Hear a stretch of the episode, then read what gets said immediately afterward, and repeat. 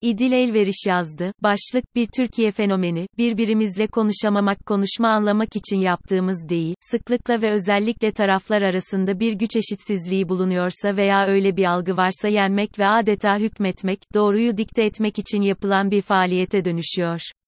Şu son birkaç gündür Türkiye'de yaşanan iki olay bile, eşini öldürüp intihar eden hakim, istediği şarkıyı çalmayan müzisyeni vuran bürokratlar, toplum olarak başlı başına bir şiddet sarmalında olduğumuzu gösterdi. İçlerinde bir tane kadın cinayeti olması olayı neredeyse gündelik hale getirirken, bunun hakim unvanını taşıyan birisi tarafından yapılması veya diğer cinayette olduğu gibi bürokratlarca işlenmesi, şiddet sorununun eğitimli eğitimsiz, sosyal sınıf vesaire dinlemeksizin ortada olduğunu gösteriyor. İster şiddet veya daha bugün yoğun bakımda yer alan hastaya yönelik etik dışı davranışta olduğu gibi, bir değerler erozyonu yaşandığı ve bunun siyasetten, ataerkil zihniyetten ve diğer birçok unsurdan beslendiği ifade ediliyor. Şüphesiz bunların hepsinde doğruluk payı var, ortada korunmaya muhtaç ya da kendi işine bakan birisine karşı durduk yerde olduğunu düşündüğümüz bir fiil işlendiğinde kendimizi, bir haksızlık isyanının içinde buluyor ve bunu yapan kişiye karşı, sürüm sürüm sürünsün, tarzı çok cezalandırıcı taleplerde bulunuyoruz. Adeta Münevver Karabulut'u öldüren Cem Garipoğlu'nun intihar etmesi veya Özgecan Aslan'ı öldüren Supi Altındöken'in cezaevinde öldürülmesinde olduğu gibi, ancak, su testisi su yolunda kırılınca, içimiz soğuyor. Oysa ister kadın cinayeti ister diğer toplumsal sorunlar sadece yakalanan kişilere cezalar vererek çözülmüyor. Bunun verilen cezaların ağırlığı ile de bir ilgisi bulunmuyor. Toplumsal yahut kişisel sorunları şiddet noktasına ulaşmadan çözecek ara mekanizmalar bulunmadığı gibi insan olarak bizlerde de o beceriler yok. Bu yaz tatili sonunda Londra'ya dönerken havaalanında kuyrukta, normal insanlar bunu yapmaz cümlesini duydum. Olay yan kuyrukta ve arkamda cereyan ettiğinden, yapılan ve hoşa gitmeyen şeyin ne olduğunu bilmeden şunu söylemek mümkün. Böyle bir cümle ile karşınızdaki ile bir diyalog kurmuyor, tam tersine kendisine karşı hem bir yargı bildirmiş hem de bir suçlama yapmış oluyorsunuz. Karşınızdakine verilen mesaj, normal değilsin, hatta anormalsin ki bu bir yargıdır. Ve korkunç bir şey yaptın, bunu. İşte bu da suçlama. Eğer konuşmayı yargı belirtmeden yapmış ve suçlayıcı olmayan ifadeler kullanmış olsaydınız, bu karşınızdakini anlamanızı sağlayabilirdi. Örneğin, kuyrukta bunu neden yaptınız demiş olsaydınız, alacağınız cevap karşınızdakinin dikkat etmemesi, görmemesi, düşüncesizliği de olabilecekken ve davranışı düzeltmek için belki bir adım atabilecekken, karşılaştığı yargı ve suçlama ile bu fırsat elinden alınmış oldu. Utanç duyan bir kişinin o durumla baş etmesi her zaman kolay olmaz. Ama onunla bir diyaloga girdiğinizde, bu anlamı için yapılan bir faaliyet olur. Siz onu anlarsınız o da sizi, o size katılmak zorunda değildir siz de ona.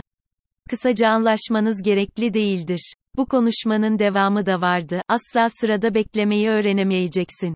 Yine yargı ve suçlama bir arada. Diğer tarafı duyamıyordum ama iki taraf da birbirini anlamaya değil, haklı çıkmaya çalışıyordu tahminen. Bir kişinin asla sırada beklemeyi öğrenemeyeceği herhangi bir şeye hizmet etmeyen özellikle karşı tarafı motive etmeyecek bir yargı cümlesi. Dahası, hiçbir zaman, oldukça uzun bir zaman dilimi aslında. İnsanlar hayatları boyunca ne kadar değişiyor. Üstelik tanımadığınız birisine söylüyorsunuz.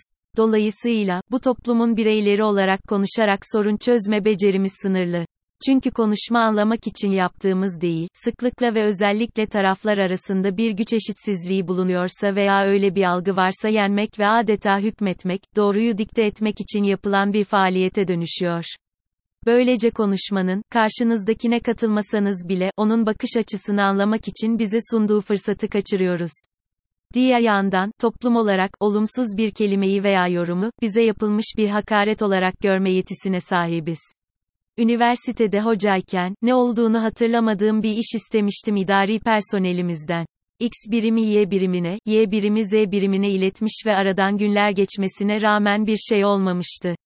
İdari personel ile konuşurken bu durumu anlatmak için it ite, it kuyruğuna atasözünü kullanmış ve aldığım tepkiye çok şaşırmıştım.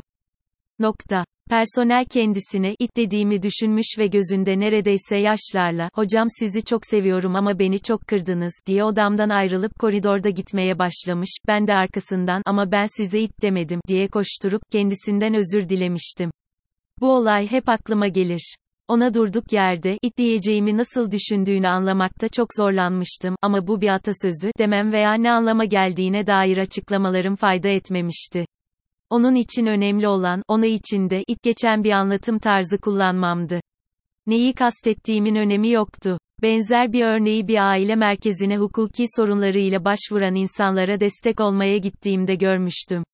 Komşusunun kendisini apartmanda, orospu, diyerek hakaret ettiğini söyleyen bir kadın, ortada tanık olup olmadığını anlamaya çalışan avukatın soruları karşısında olayın önemsizleştirilmeye çalışıldığını hissetmişti. Bunun üzerine, insan ne için yaşar avukat hanım, şerefi için yaşamaz mı, demişti.